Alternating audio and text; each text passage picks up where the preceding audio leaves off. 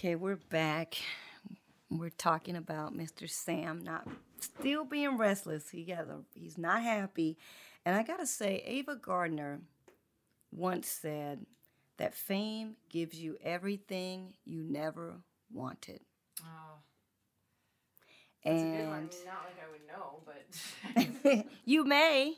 who knows? You may have fabulous this is coming along. Um, and I think that in Sam's case, you know, he, you know, he made great business decisions, and gosh, in his personal life, the, you know, the accidents mm-hmm. and the, and the, you know, his ex-wife dying the way Yeah, she did. a lot of tragedy. Yeah, yeah, it was sad, and but he thought that RCA was shortchanging him, you know, and he wanted off the road. You know, that's what was making him kind of unhappy. The constant touring was like a real grind, you know, and he was married, he was having kids, he had had a.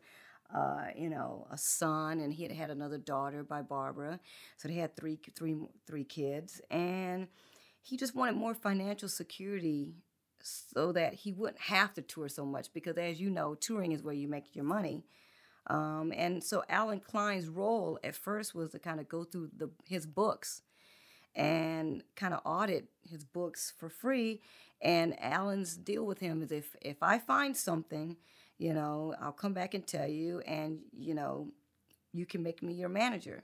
And it was um, he did it for free and they made a handshake deal.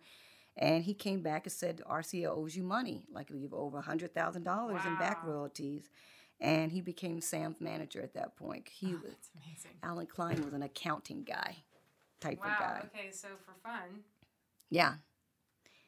And so they, find out. of course, RCA was probably like, "No, we don't. We don't owe you nothing." But you know, it it became a part of. I think they re-signed a deal. They they re-upped his deal and said, "Okay, we need to do a new contract with you, Sam." And so they signed a new RCA deal in which he would receive a four-year advance of like almost half a million dollars. Okay, so one hundred and fifty thousand dollars, which is still a good chunk of change Mhm. now. If someone wasn't to give it, that is worth one point three million dollars. Well, one Awesome. three twelve. Well, they re-upped his deal and gave him four hundred and fifty thousand dollars. So, I mean, he, you know, As he him. should have been getting. Yeah, you know, he like, should have deserved that. That was a four-year advance.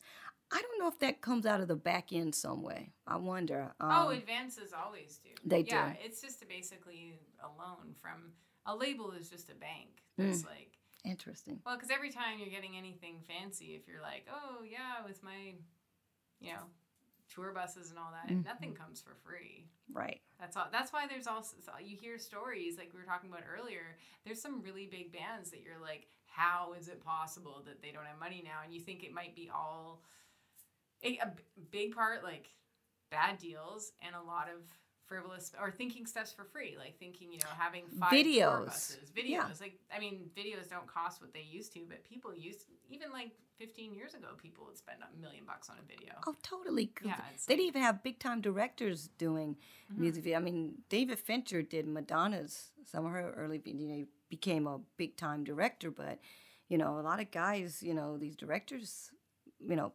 they put a lot of money. You're right about that because even TLC talks about it. Yeah, well, TLC is actually one of the bands I was thinking about. Like, Yeah. It's just because there's all sorts of, like, none of that stuff comes for free. Mhm. Everything, everything is coming out of the back end somewhere. So you mean nothing in life is free?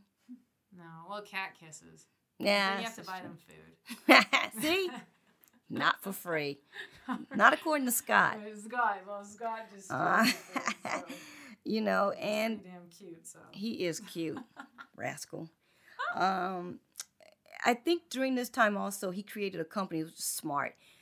called Tracy Limited, which is his daughter, his second daughter. Uh, well, his second daughter by Barbara. I mean, the second daughter in general, but and he called it Tracy after her. And it would be like all of his business terms would go through that company. All the conditions of that RCA contract would be kind of met through. I don't know if that's the right word through Tracy Limited. Oddly enough, years later, Allen Klein, through some machinations, I don't know, is is still. I don't really know the true story, but he ended up solely owning Tracy Limited. I know he yeah, bought so, up stuff. So somehow he just got it and everything went through there. Yes. Wow. Now, sadly, another tragedy happened in 1963 to Mr. Sam. I know Gabby's giving me the hand, you know, the puppy dog look. I know. In June 1963, his 18 month old son, Vincent, drowned That's so sad. while Sam was at work. He was devastated, completely devastated, you know. And he sec- they said that he second guessed himself for many years, you know. Um, but he was at work. The kid drowned. He didn't really talk about it a lot. I mean, it was that place in him that I think he just like he just didn't touch, you know. It's too much. Yeah.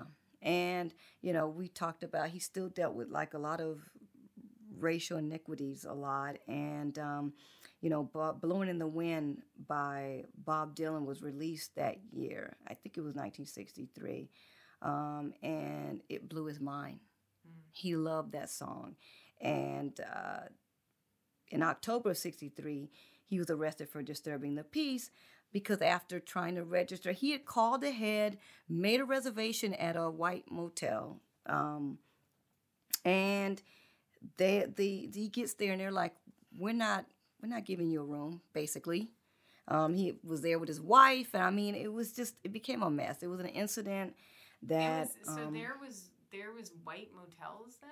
yes, How would how would you they know? Like how You know, a lot of artists, you're right. A lot of artists, like, even when they went to go play in Vegas, they'd have to go in and play in the back. I mean, they'd have to go in through the back to to play to the white audience and then have to leave and then you got like you know the the white performers would get the great rooms in that hotel and then a lot of the blacks of um, performers would go off to like it looked like shanty shacks in Vegas where they would, you know, you got Lena Horne and all these. I think Frank Sinatra, and sometime in the '60s, you know, when when Sammy Davis Jr. and all them were playing, the Rat Pack was playing. He was finally like, no, this that's not gonna happen. You know what? He's going in with us, and because he was Frank Sinatra, I think he really, you know, made headway with that, which was kind of awesome. And um, Sam was pissed off, you know, um, and so based on the racial iniquities. The great thing, he was arrested. He was released right away because they're like, oh, God, it's Sam Cooke, and you probably don't want to deal with the PR fallout. And this kind of made him a bit of a civil rights crusader. These, these types of things because he wrote a change is going to come thanks to blowing in the wind and these racial iniquities he only sang it once he only sang it once on johnny carson's um, in 1964 february uh, on the tonight show with johnny carson and he decided also at that point of I'm going back to the Copa. I'm going back. That's a monkey on my back, and I'm going back. And uh, he returned on July 8th, 1964, and he killed it. He because it was on it his own terms too. on his own terms. Because now he and he had like dealt with quite a bit of shit in his life. See, Right. I am the only swearer on this, but No, I've No, sworn a few times. a he few times. with a lot. Like he had really been pretty lifed at that point too, and Right. it's just, and also that he had such a voice for change. Right. I mean, I, as you know, a couple days ago, I just decided that I was going because I I will listen to a song on repeat over and over and over again. Yes. And then I was listening to Change is Gonna Come the other day. Like literally I listened to it for hours. And every single time I heard it, I like I felt emotional. Like every, it Mm. never got like, oh, that's the background music that I've been listening to for four Right. hours now because I'm obsessed. And then I just started playing it for no reason, just because. And uh, it's just Your version is incredible. I heard. I'm grateful that you let me listen to it. Maybe you'll let Miss Gabby listen to it too. But it- Uh, it's it's just, but I just feel like it's just it makes sense that he went back and he killed it when he did it as him. instead of- Exactly. and it goes back like I swear the the theme and why I think he's so inspiring on many levels is that he was so uh, like fearless to be himself at Yes. a time that it was probably pretty damn scary for Yes. people to be themselves, you know. And he was just like a crusader for, He for was. crusader for change. And he was fearless Yeah. because, like you just said, did you just say fearless too? Because I said fear- you Yeah, said fearless first. I'm- You probably said it first, but I think you said crusader. I don't know. We're, we're just so yeah, I know. We're just interchanging great words. Um, great words about a great yeah. he was, and I think the difference is from the first time to what we talked about, we've talked about throughout these podcasts on Sam, is that he was authentic this time. And he mm-hmm. was starting to really go back to his gospel roots. yeah. So he was really starting to feel it in these last couple of years of his life. And he really was Sam. And that's a great, it turned into a great album, Live at the mm-hmm. Copa, which was released in October. He taped it in July and it was released in October and started whew, going up the charts. Blowin' in the Wind, the song that inspired Sam Cooke to write A Change Is Gonna Come, was written by Bob Dylan in 1962 and released as a single on his album The Freewheelin' Bob Dylan in 1963. In the song, Dylan poses a list of hypothetical questions, questions people may say cannot be answered, comparing them to the civil rights struggle. In the Martin Scorsese documentary No Direction Home about Bob Dylan, Mavis Staples expressed her astonishment on first hearing the song and said she could not understand how a young white man could write something that captured the frustration and aspirations of black people so powerfully. Sam Cooke, similarly deeply impressed by the song, began incorporating the song into his repertoire soon after its release. A version would be included on his Live at the Copa album. Blown in the Wind has been recorded by hundreds of artists. The most commercially successful version is by folk music trio Peter, Paul, and Mary, who released the song in June 1963, three weeks after the Freewheelin' Bob Dylan was issued. Albert Grossman, then managing both Dylan and Peter, Paul, and Mary, brought the trio the song, which they promptly recorded on a single take and released. Most recently, Dolly Parton recorded the song for her 2005 covers album, Those Were the Days. In 1994, the song was inducted into the Grammy Hall of Fame. In 2004, it was ranked number 14 on Rolling Stone magazine's list of the 500 greatest songs of all time. His marriage started breaking down. I think it started breaking down probably after poor little Vince had died, you know. Um, and you an be understandable, tragedy. you know. I yeah. mean, it's the, like kind of felt like it was probably the beginning of the end, which, you know, we kind of kind of roll into his, um, you know, he live at the Copa was released in October, and you know, we fast forward to December, December 1964, which was um, that's the that's that's the end, so to speak, for him. But it wasn't the end, probably in his legacy, as we'll we'll keep going after that. Definitely but not the end to his legacy, but but I gotta tell you, this um reading up on his murder, I got mad, I got sad because he died, and I it's just all of these emotions came up on me. And I don't want to like make a whole five hour uh, podcast on it. It's gonna be. I'm trying to keep it brief, but I'm gonna get to the to the greatest hits of the inaccuracies and inconsistencies here. We're gonna talk about, you know, just a bit. You know, I mean, by all accounts, okay, December 10th. That's a Thursday, 1964. You know, he was in a good mood. You know, Live at the Copa was, like I said, climbing the charts. And um, he met up with one of his producers, Al Schmitt, and his wife, Joan. Was at Martoni's Italian restaurant. And uh, they're having a good little time. They were meeting there for dinner, and then later going to go to PJ's, a nightclub that everybody went to. And I want our rocker babies to remember PJ's in a later podcast that we do on someone. I won't say who it is, but anyway, um, they meet. But at at Martoni's, when he got there, he met this girl named Lisa Boyer, and they started snuggling or whatever. And one of the booths, he, him, and Lisa go off to PJ's to meet up with Al and Joan. Al and Joan had already left by the time they got to PJ's, and and so they head off to a motel, and Sam ends up dead. He's shot at the Hacienda Motel, and I think it's in Watts or s- you know, and um, he he was angry that he had been robbed. That's this is the story, but I'll Mhm. let you paraphrase. He ends up dead uh, December 11th. That's the early mornings. There's a little paraphrasing can go on. It's this little little version that they put in the New York Times. Yeah, so they said the shooting of Sam Cooke held justifiable homicide. Los Angeles, December 16th, the death of Sam Cooke, a rock and roll singer, was ruled justifiable homicide. Today, by a coroner's jury that heard a motel operator describe how she shot him in self defense. The seven jurors, after deliberating 15 minutes, found Miss Bertha Franklin, 55 years old, shot Mr. Cooke for protection of life, limb, and property. Miss Barbara Cooke, widow of the popular entertainer, was pale but did not show any emotion. Another witness, Elisa Boyer, 22, testified she feared Mr. Cooke intended to criminally assault her at the motel. She said he drove her there instead of taking her home after meeting her at a party. The police said the stories told by the women were substantiated by a lie detector test. Yeah, that seems Bullshit. ridiculous. Yeah, Yeah. wrong. Also, too, like it's this is on the 16th. The death happened on like this is there's Yeah. been no time. He Yeah. died on the the 11th, Right. and you know. I So, mean, you know, of course, we clearly 15 have emotion minutes? about this, but 15 minutes? That's not even time to like go get a coffee. I like it how they talk about them like I shouldn't even say this, but Lisa Boyer by by most of the stuff I've read, so don't don't anybody come after me.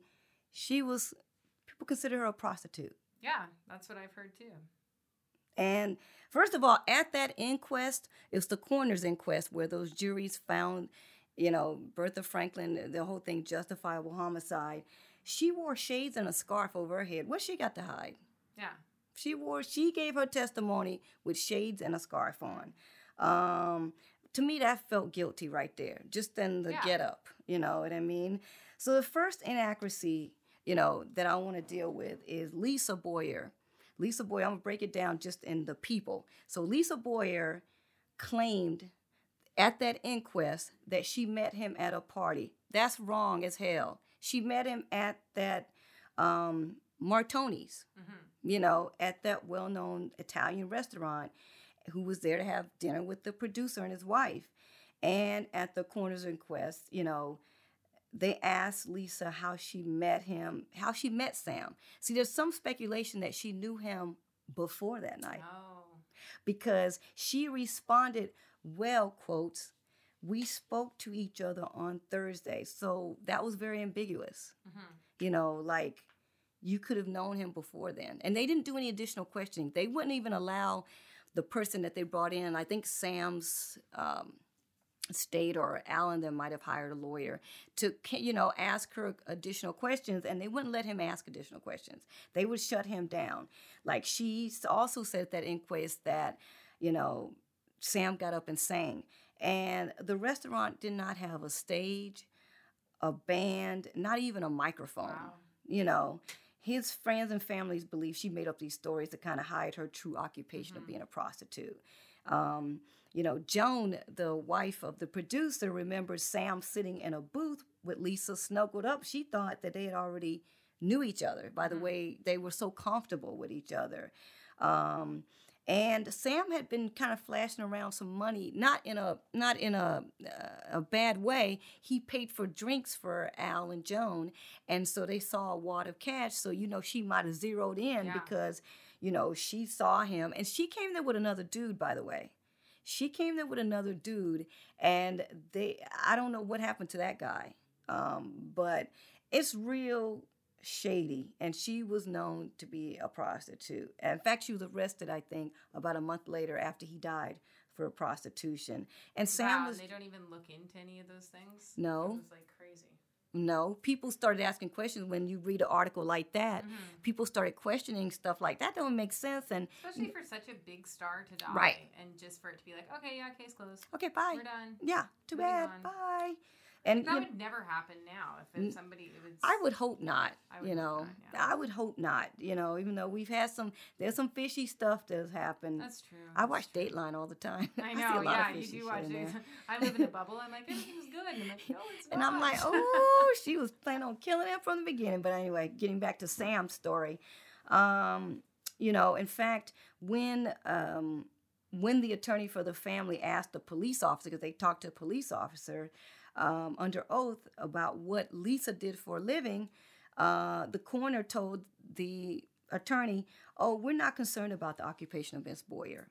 You know, there's nothing wrong with the occupation of a prostitute, but you know, Mm-hmm. I think that there was. I think that it was a, a thing of a setup. Um, the family thinks a little different. I'll I'll read you exactly what his great nephew wrote in his book. But the third inaccuracy is that she claimed that Sam kidnapped her. Now, sh- when they when they went to go get the room, Sam got out to go get the room. Of course, Mhm. she had an opportunity to leave. You know, Yeah.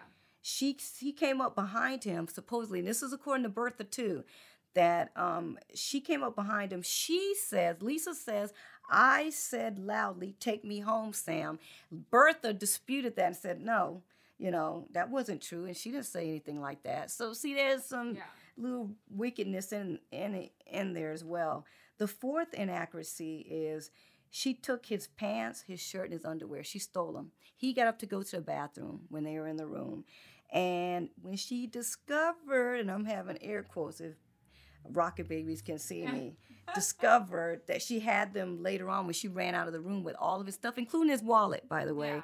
which did not have that wad of cash in it when they when they found it. I don't even know if they found his wallet, And but also, she took didn't that. you say before? I don't know if you said it now, Yeah. but Yeah. you had said in the past that it was something like five thousand dollars, which Yes. listeners, that's the equivalent of thirty nine thousand dollars. Wow. Have in your pocket. Yeah. Yeah, that's enough to. I mean, Yeah. That's a question. There's motive right there. Yeah, that alone is totally. You know, you Yes, she you could saw buy it. a house for thirty nine thousand dollars back then. Dang, I know, right? I know. Well, it's not happening in LA 30. now. Yeah, all right. That definitely don't happen in LA. You can buy like a room You for can- that much. I don't even know if you can buy a room. Can you even buy a guest house? I don't think so. I don't think so I don't either. think so. Nope. Nope, I Gabby. think you can get maybe you can get like one of those um uh what's it called? The tiny home. A shanty? Oh yeah, yeah, the homes, tiny home. You still need land. Oh yeah, we don't have that in LA. No. No, we I don't pay have that in LA. $150 just for a parking spot to rent it. Dang, that's true. You, it's, it's ridiculous. It's ridiculous.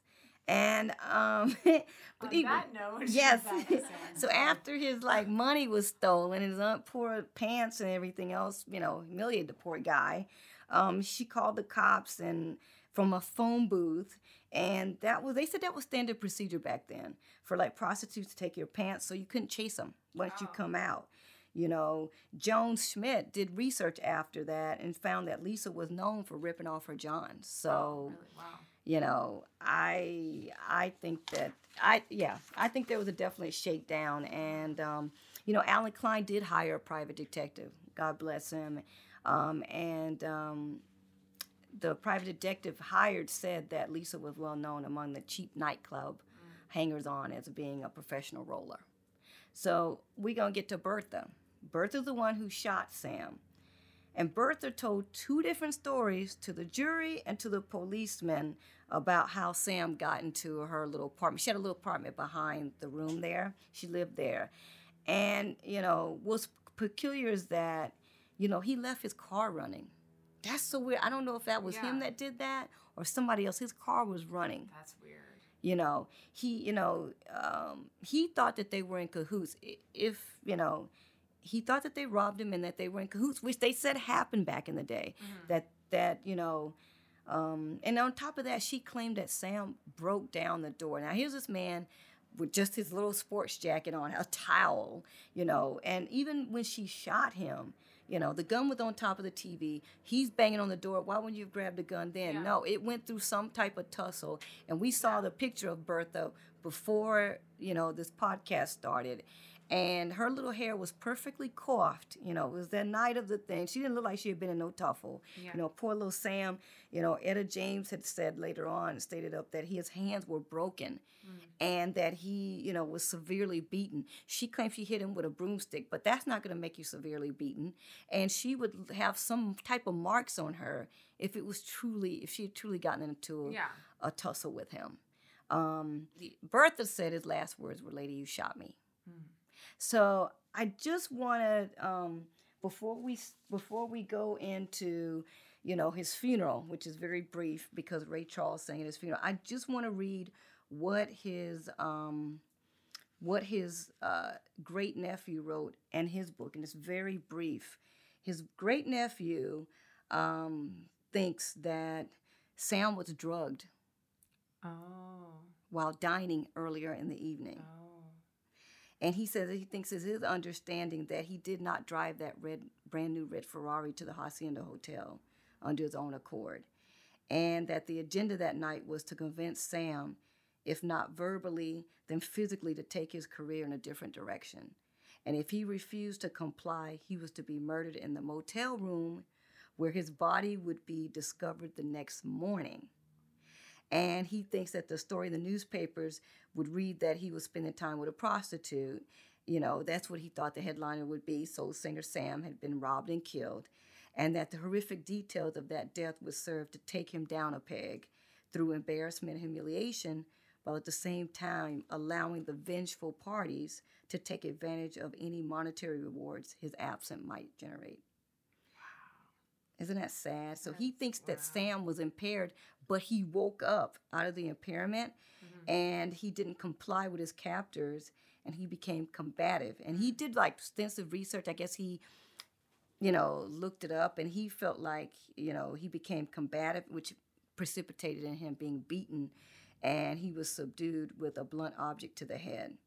And through that altercation, he thinks that's where his sands were because he thinks he fought for his life and that he was fighting back and that most of his clothes were removed to create the scenario of sleazy sexcapade Oh. and that he was shot inside of the motel and left for dead.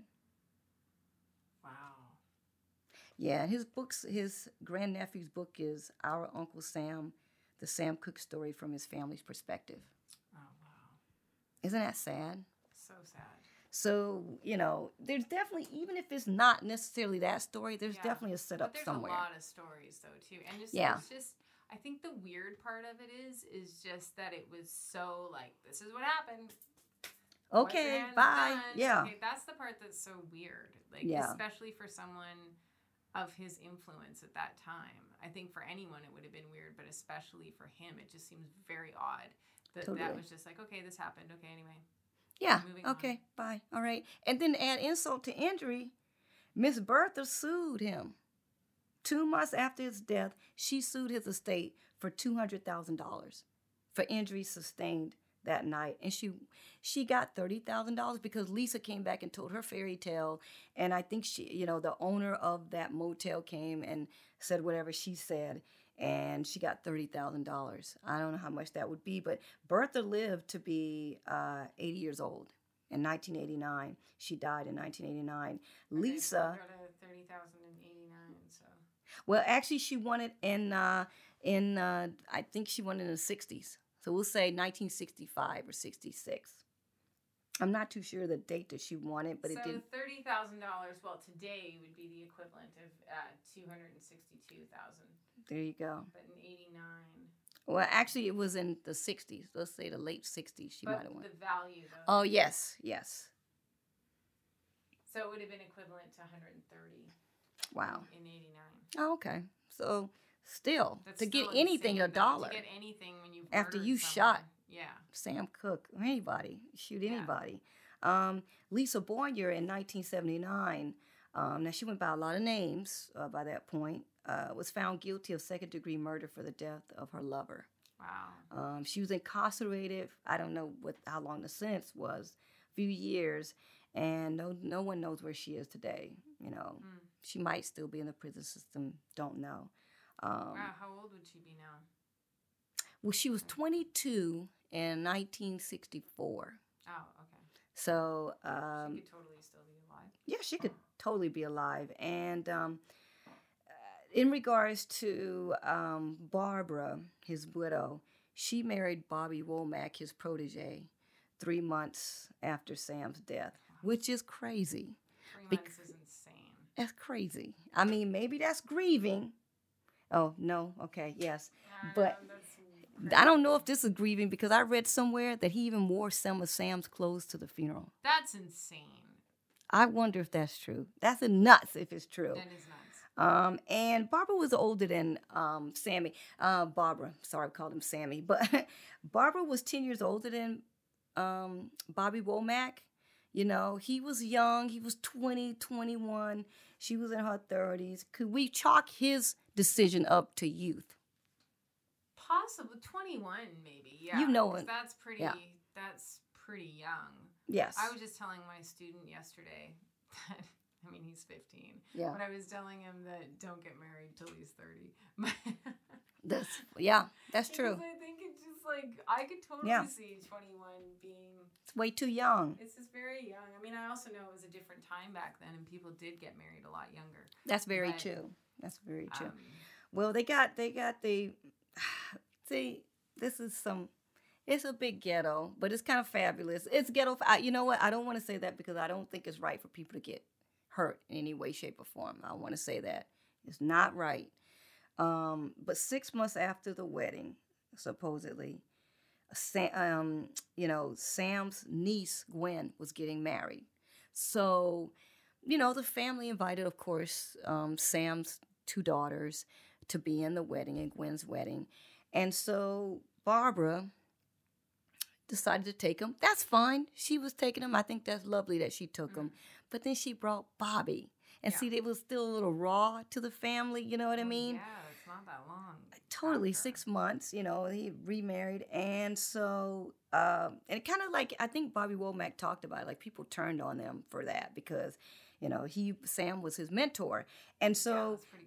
somehow somebody started popping off at the mouth it wasn't at the wedding that's what i want to say but they were staying at a particular hotel and sam's two brothers maybe three it was lc um, his youngest brother david and his oldest brother charlie i think decided we're gonna go to that hotel. We're gonna go to that room. They went there. the popping off at the mouth happened, and there's uh, some drama ensued and some fighting ensued, and they kind of, you know, beat up, not beat up maybe, but roughed up Barbara and Mm. Bobby. I think it was anger and sad, Well, sadly yeah, enough. everybody's in so much pain, I know. Oh, grief stricken because A Change is Gonna Come was released three days after Sam was buried. And of course, it blew up the charts and Yeah. became a huge civil rights anthem. And, you know, it's so sad. Ray Charles sang at his funeral. He had no intentions of singing at the funeral, but because people were so, you know, crying and stuff, and they're like, sing something, Sam. Um, sorry, I keep saying Sam. Ray, sing something, Ray. And he got up and sang a song. I can't remember what the spiritual was, but he said, um, Sam, baby, this one's for you. And, you know, I guess that's pretty much the end of it. But, you know, the great thing about it is that that story of the murder, Mm-hmm. the legacy far outweighs that murder. Yeah, it really It- does. it Because I far mean, you can sit it. there and talk about. We we could go on and on about Yeah. you know the the murder and the ideas and all the theories, but it's just he was so so much more than that.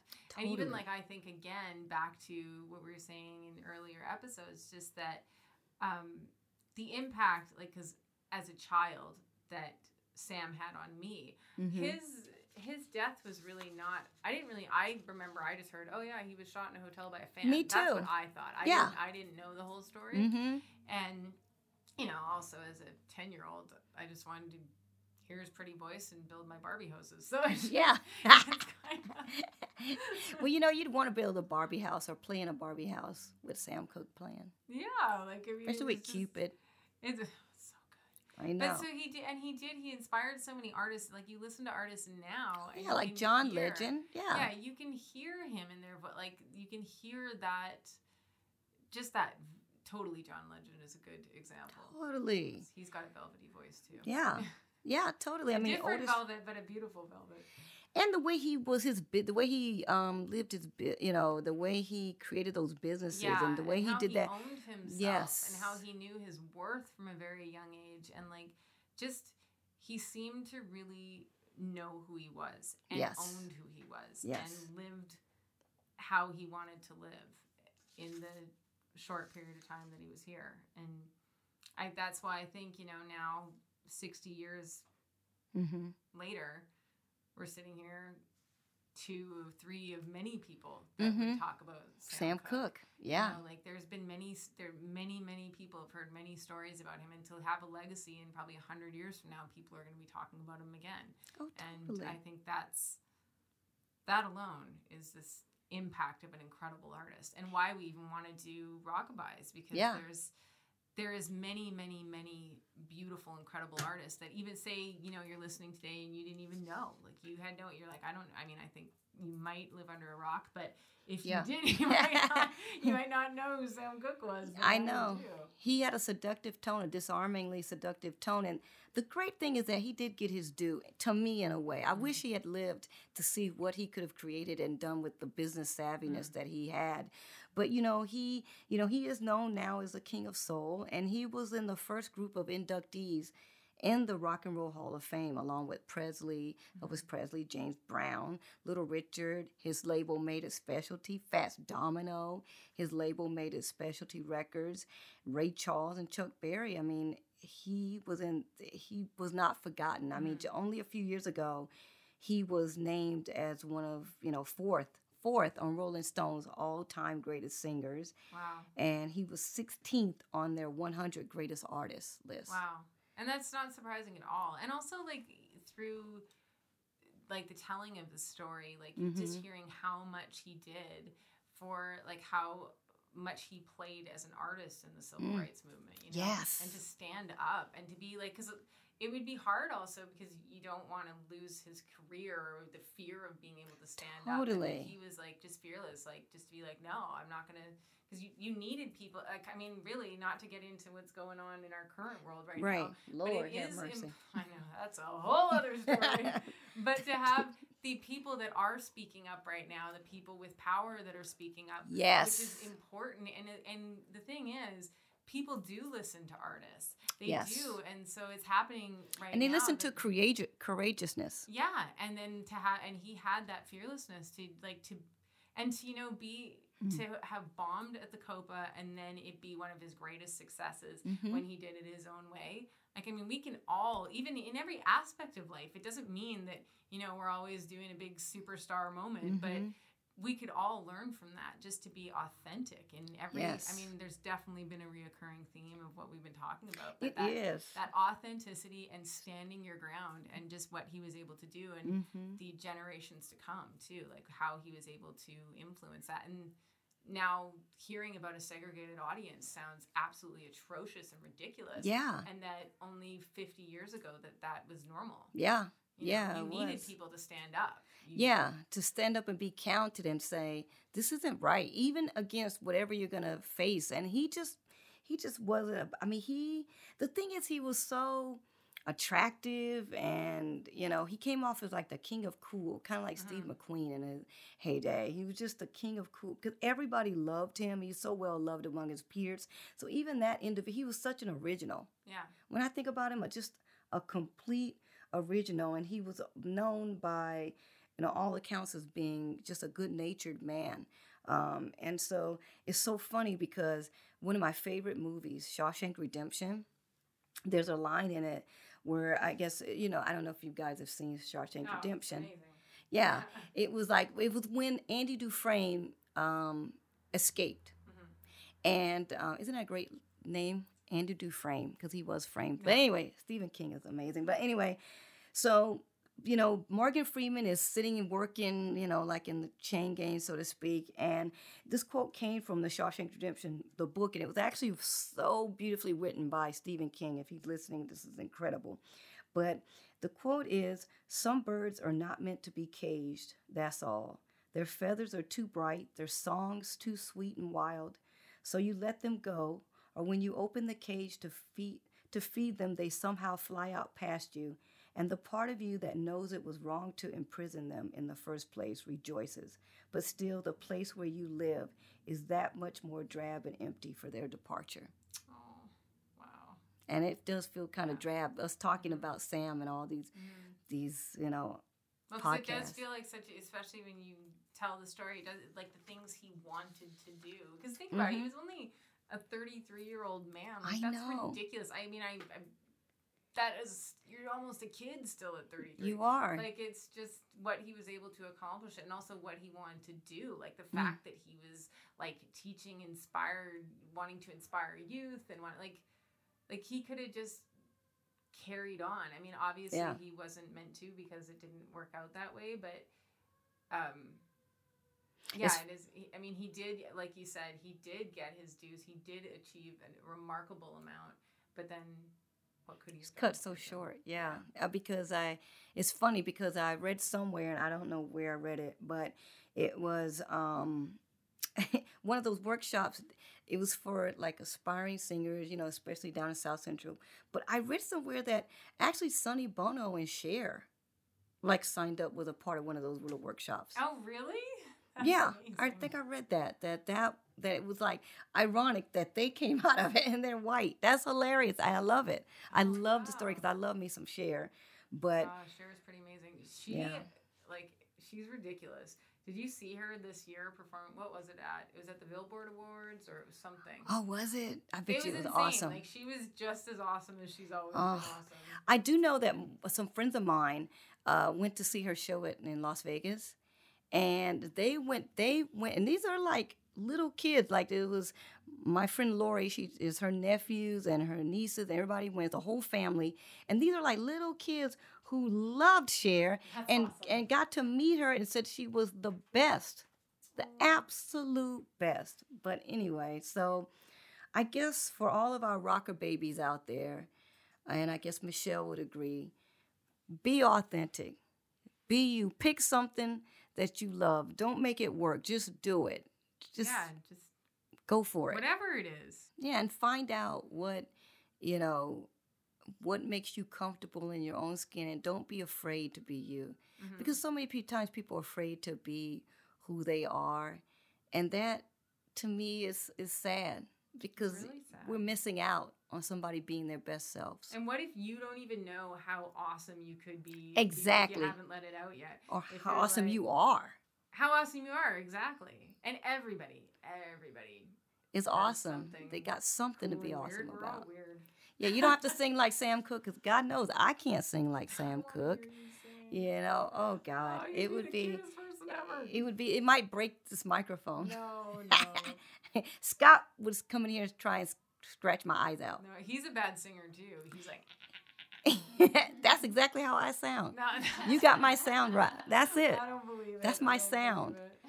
so i guess we, we're wrapping up this this was like a pleasure This really was awesome, and thank you, Sam, for joining us on this because yes sam you This- made us talk about you for three hours and Yes. easy and fast. sam baby this one's for you this one's for you and thank you gabby thank you, Gabby. yes all right Yay. bye Bye. rockabye I hold you close to me. I hold you close to me. Close to me. If you like what you heard, don't forget to subscribe and please follow us on Instagram and Twitter at Rockabye'sPod.